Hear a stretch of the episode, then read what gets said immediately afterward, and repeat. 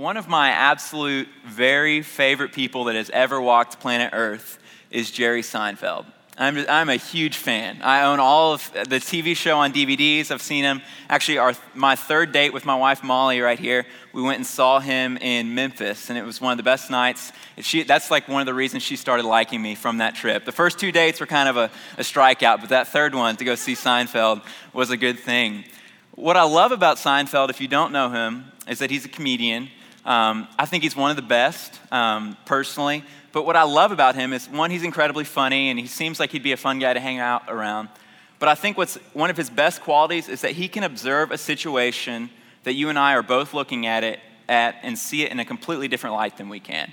He is a master social critic. Like he can see things about people and just point out the most ridiculous things that we do as human beings. And so I was watching something he was doing on YouTube the other day where he was talking about how he has accumulated so much stuff in his life and now all he wants to do is get rid of it. Not for a good cause or anything. He just wants to just to get rid of it. He has so much stuff. He's talking about his wife is constantly trying to get more stuff but he's constantly trying to get rid of stuff. And it led him to the conclusion where he said all things on earth only exist in different stages of becoming garbage he says your home is a garbage processing center where you buy new things you bring them into your house and then you slowly crapify them over time he says this is your life. This is what it means to be human. It's the reason we have closets, cupboards, and drawers. We have these so that we don't aren't reminded every single day of the huge mistakes of the things that we've bought.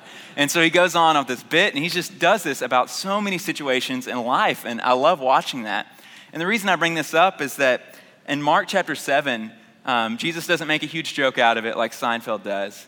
But I think he looks at a situation on the surface level, and Jesus is uh, a group of people come to Jesus and they say, hey, there's a big problem here.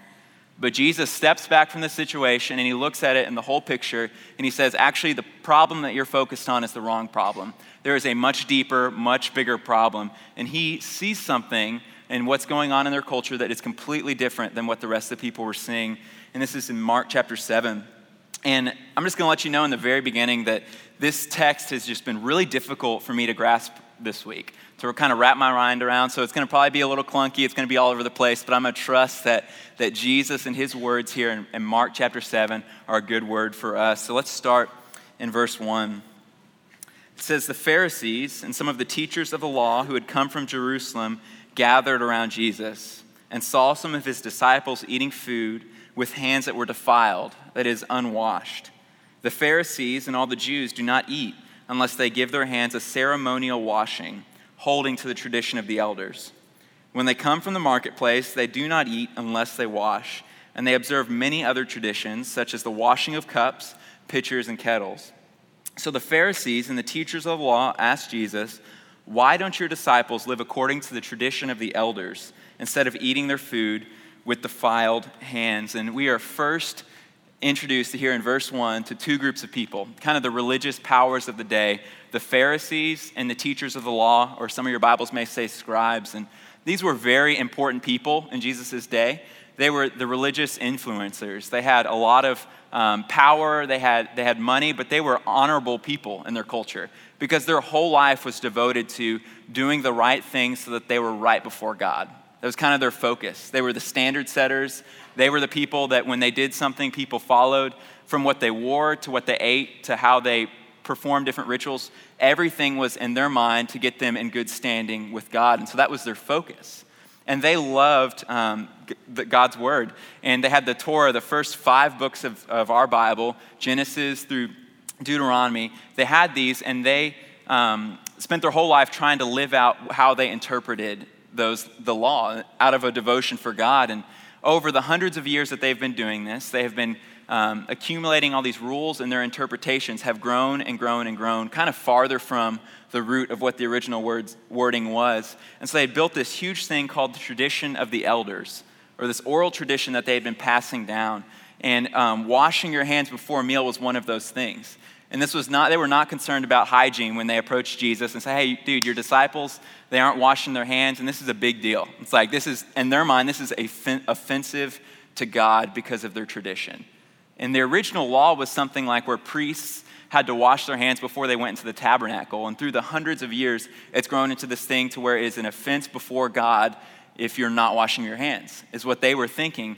And so they approached Jesus with this problem because they see themselves as representative following God and they think Jesus is completely missing the mark. And then Jesus has a response in verse 6 and following. It says, Jesus replied, Isaiah was right when he prophesied about you hypocrites. As it is written, These people honor me with their lips, but their hearts are far from me.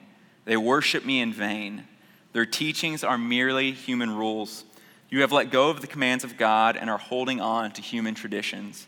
Jesus continued in verse 9. He said, You have a fine way of setting aside the commands of God in order to observe your own traditions. For Moses said, Honor your father and mother, and anyone who curses their father or mother is to be put to death. But you say that if anyone declares that what might have been used to help their father or mother is Corban, that is, devoted to God, then you no longer let them do anything for their father or mother. Thus you nullify the word of God by your tradition and have, that you have handed down, and you do many things like that. And immediately Jesus responds to their problem with him, raising up an even deeper issue at hand. And he gives them a very hard word. And it's a hard word because Jesus knows that he wants these men to kind of change what they're doing because they are completely missing it. And Jesus understood that when we treat things that should be dealt with immediately in a hard way, if we treat them softly, those things never change. So, kind of one of the phrases we use at Ethos, and I've heard this in other places too, but just among our team, is that hard words produce soft hearts, and soft words produce hard hearts. Like, this was a big deal to Jesus. So, he was going to go and just address it and say, hey, you're completely missing the mark. And how I've experienced this in my life is when I was thinking about when I was in the third grade. I grew up in North Houston um, and went to Earhart Elementary. It was about two blocks away from my house, and I would walk to school every day. Loved Earhart, it was a great school. Um, one thing about it, on Wednesdays, they had the, the Wednesday folder, which is a weekly progress report, which you would take home to your parents. They would read, they would sign, you know, about your conduct and things like that, and you would send it back. And this would strike terror into any third grader in North Houston because the teacher could write whatever they wanted, and your, and your parents would see it each week. And so, if you were walking home and you were talking about Pokemon or talking about the Houston Rockets or whatever you did at that point in your life at third grade, if you remembered it was the Wednesday folder, fear gripped you. I remember thinking about one particular time, and my routine is when I got home, I would, you know, catch up with my mom. She'd ask how my day was. We'd have a snack or something, and then she would immediately ask me, "Do you have any homework that needs to be done before tomorrow?" And at this season of my life, I used to say, "Hey, um, no, I, I did it at school. I don't have any homework today. And she's like, all right, awesome. You know, go out and play. And remember one day I brought home my folder. I didn't look at it, handed it to my mom, ate my snack, went outside. remember coming back in later that night um, before dinner, and I remember my dad greeting me at the door and saying, hey, Josh, you have anything you want to talk to us about? It's like, no, I don't, I don't think so. And uh, he said, well, have you read your Wednesday folder? And I said, no, I haven't. And he, I remember he got out the blue folder, he opened it up, and I can still see the box in red ink where Miss Tyler wrote, Josh has failed to complete 17 consecutive homework assignments. it's like, oh, yeah, about that. And they're like, I thought you'd been telling us that you had been doing your homework. And I remember confessing to them that I had been lying. And my dad was upset, and he wasn't about, upset about the homework. He was upset that I was just being dishonest. He was frustrated. And I remember that speech that he gave talking about Willis men don't act this way and like men of God do something different. I'm just being like, as a third grader, however many years that was ago, remember that was a hard word to me at that time. But it changed how I viewed what I said I was going to do and what I was doing. It was a word to change my situation. And thinking about that, here is that Jesus is speaking a hard word to these men because he knows this is something that has got to change. Because he's saying, You are misrepresenting God and people are following you he said, it is something that has got to change. And ironically, Jesus in verse 6 goes back all the way to their, one of their ancestors that they would have known a whole lot about, Isaiah. Isaiah was a prophet to um, their ancestors hundreds of years ago when they were a, a, robust nation. They were doing great things. They had a, a huge city, they had a, a, military, and they thought they were, they were doing it right. They, were, they went to the temple, they did the sacrifices they thought they were supposed to do. But God sent Isaiah with a message to say, hey, there's, there's a bigger, badder dog on the street. Assyria is going to come by and they're going to conquer you because you've been unfaithful. And the people are wondering, how are we being unfaithful? We're doing the right things, we're wearing the right clothes, we're doing the right sacrifices, we're going through the rituals. And through Isaiah, God says, These people honor me with their lips, but their hearts are far from me. And Jesus goes all the way back to their ancestors to tell them, hey, you are missing the boat. Like in verse 8, when he says, You have let go of the commands of God and you are holding on to human traditions. And Jesus is saying, Your traditions have become your God and you are completely missing what I'm after. What I'm after. And it's a hard word. And Jesus doesn't stop there. He continues on in verse 9 through 13, where he brings up this whole deal of honoring your father and mother. One of the basic 10 rules that these men would have been professionals in knowing and being able to say, this is how you live it out. But they had so twisted what God originally said with this idea of korban or korban, where it talks about in verse 11, where Jesus says, hey, this is one example of how you're missing the mark here. You've been told, honor your father and mother. So the people who raised you, when they're older, take care of them. Gonna, there's going to come to a point where they can't fix up their house, that they need help um, with their food and different things like that. And it's like, it's your job as their children to honor them, to, to do the work. And they had created this elaborate system where they could still look good in public and completely miss out on this responsibility. So they had a, a sum of money and they would say that this is korban. So they would declare that to other people. And what that would mean is that would mean it was devoted to God. And they would say, since it's devoted to God, I can't use it for anything else. So they would say, I can't use it to go feed my parents, or I can't use it to pay for where they need to live, or anything like that. Just like, hey, I've devoted it to God. And so it was a cop out. It wasn't anything about honoring God, it was so that they could use their money for other things. And they were completely missing what was going on. And Jesus, in verse 13, ends it with saying, And you do many things like this. It's like this is one small example of how you were completely missing the boat or missing the mark here. And it's an incredibly hard word. And we find out that Jesus isn't done as he now turns to the crowd to apply to them what he's been teaching in verse 14 through 23. It says, Jesus called the crowd to him and said, Listen to me, everyone, and understand this. Nothing outside of a person can defile them by going into them.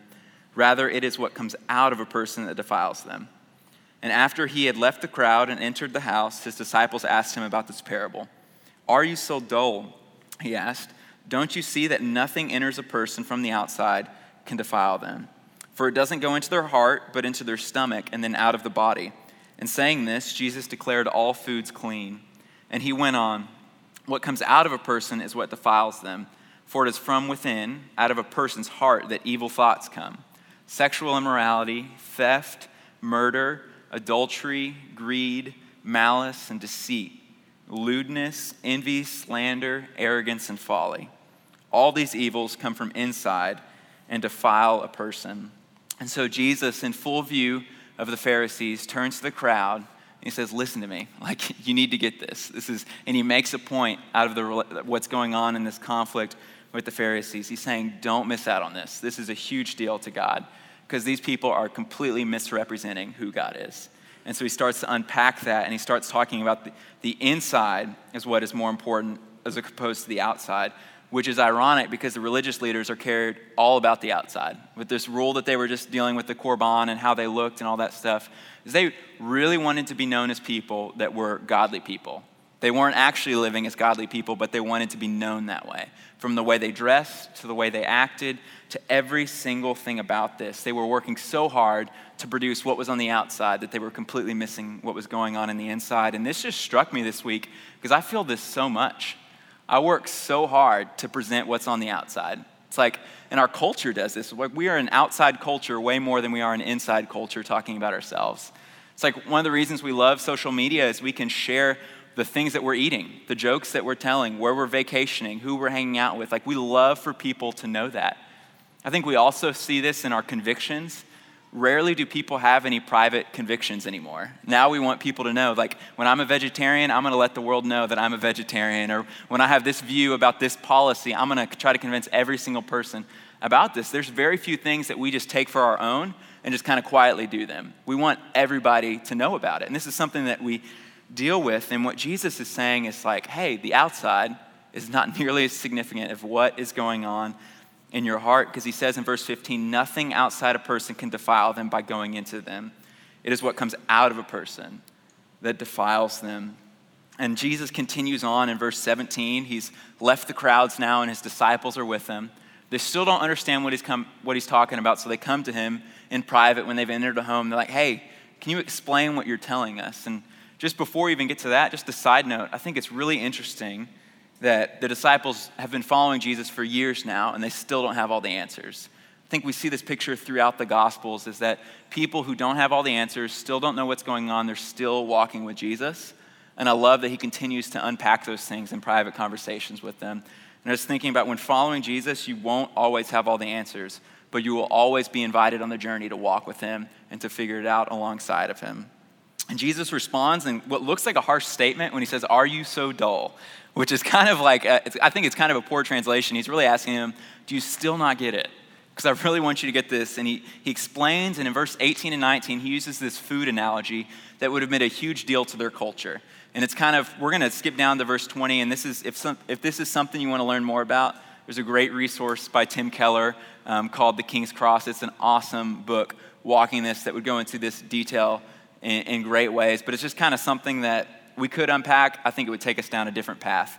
But let's continue on in verse 20 here, where Jesus starts to expose a common myth that is still around today.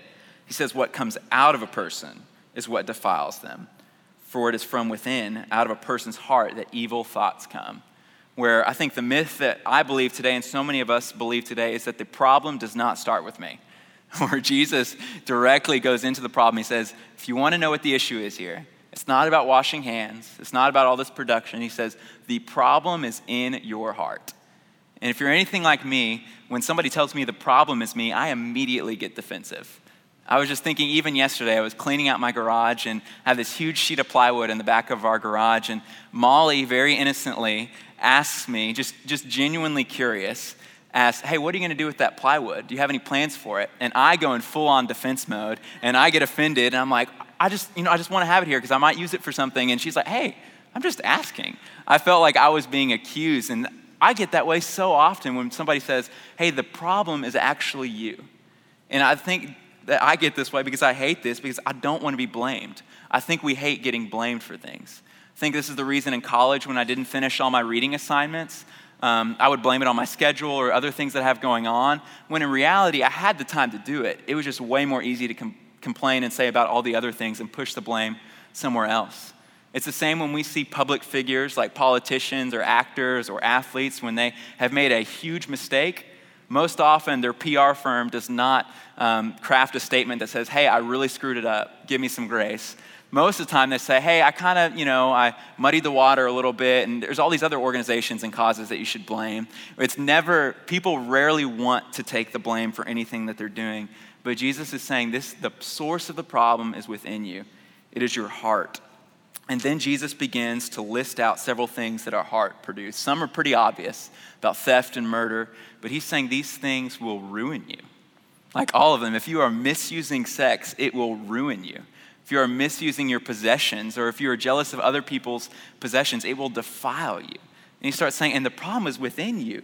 And it's this thing where he is, where Jesus, I think sometimes we say, it's all about the heart. So if we have good intentions, it's all right. And Jesus is saying, yeah, but your heart is jacked up. like it produces some pretty ugly, nasty things. And it's crazy because Jesus just kind of drops it here in verse 23. He says, Out of your heart, this is what happens. And if you finish the story here, this is incredibly depressing, where Jesus comes up and just diagnoses a huge problem, and it looks like he just says, Peace. But if you know the rest of the story, if you continue reading the book of Mark, if you spend any time in Scripture, you know that God is about solving problems. And this big problem is all throughout Scripture. Since Genesis 3, God has been dealing with wicked, broken, evil producing hearts. And his answer is in the cross. Because the cross screams that Jesus, God, gave up his perfect heart in exchange for our wicked hearts so that we can experience his blessing. And that is what's going on. And I get this from um, Ezekiel chapter 36. If you were with us, um, I believe this fall or this spring when we were doing the Holy Spirit series. It's one of our primary texts that we talk about where God is dealing with his people who have a broken heart, who want help. And God's response in Ezekiel 36 is this He says, I will give you a new heart, and I will put a new spirit in you. I will remove from you your heart of stone and give you a heart of flesh. I will put my spirit in you and move you to follow my decrees and be careful to keep my laws. Then you will live in the land I gave your ancestors, and you will be my people, and I will be your God, and I will save you from all your uncleanness. where God offers his, his, a new heart to his followers. And the immediate question is how do we receive this heart from God? Like, what does that, what does that transaction look like? I understand it's in the cross, and, and Paul would say in Romans chapter 3, he says, This righteousness from God is given through faith in Jesus Christ to all who believe. For all have sinned and fallen short of the glory of God, and all are justified freely by his grace through redemption that came by Jesus. He says, You've got a huge problem. Your hearts are wicked, but there's a good problem. Uh, the good, the solution to this problem is that God is offering you a new heart through faith in Jesus. Let's kind of bring this back full circle, just thinking about what this means today. And Jesus applied this through a food analogy to them in their culture. But what does that mean for us? Um, I think we look at the wickedness and the fallenness of our world, and we think we love to place the blame on things, and we just say maybe the you know the problems in our world produced by bad governments or economic fallout or the breakdown of ethics and morals in our culture where jesus stands up and says the root of all the problems that are going on are the hearts of men it's like the hearts of us people he said just look at what we produce we produce wars we produce racism rape um, destroying all of creation, hate, genocide, and just terrible things that the human heart has produced over time and are still going on. We as a people need new hearts. It's like the blame can't be placed on anything else. It starts with the individual and what is going on inside of us. And Jesus offers us a new heart. And he's the, Jesus is the only one who, is, who sees the problem and gives up his perfect heart in exchange for our wicked hearts. It's a crazy thing. He says the only requirement to receive a new heart is asking Jesus to do it, realizing that you cannot do it on your own. I love that. I don't know what the Pharisees were thinking here. Um, I don't know if they accepted Jesus' message or not, but they probably thought, well, man, now I've got to work harder to, re- to clean up my heart. Or Jesus is saying the opposite of that. He says, you have to submit your heart to me in order to wash it. And so, as we, in a minute, we're going to take communion um, all throughout the tables in the room and thinking about this, if we've just been told that the problem is within our hearts, that Jesus can take care of it, but what you can tell what is going on in a heart from what is producing. And thinking about that, I just want us to be honest with each other as we surround ourselves in communion. Just ask yourself the question what is your heart producing? It's like there is grace to be fully free in sharing whatever's going on in your life. Like that is what this is for. That's what we do as church is that we are people here in need of a new heart. People who need Jesus. And so I just encourage you to use this time just to share what is your heart producing. Because Jesus says it's not what's around it, but what is coming out of it right now is, is what's important. So if you're a Christian, I just want to encourage you just to remember that the, when you take the bread and you take the cup, it is only by Jesus that we are here. Like it is only by Jesus that we have hope, that we can overcome the brokenness in our lives, that He can overcome all of it. So just remind yourself that it is by Jesus that we are here. That's why we take the cup and the bread this week. And if you're not a follower of Jesus, and if this is all confusing, just come talk to us at the Respond banner. Come talk to one of your friends that you came with, or if you want to grab coffee with somebody on our ministry team, we have cards each week that you can fill out and drop off in any of our boxes. We would love to talk to you about what this exchange looks like what it looks like to get a new heart, what's required, and all those things. The gospel of Jesus is, is what changes our hearts. So, as we take communion in just a minute, I just want you to ask the question and share what is my heart producing?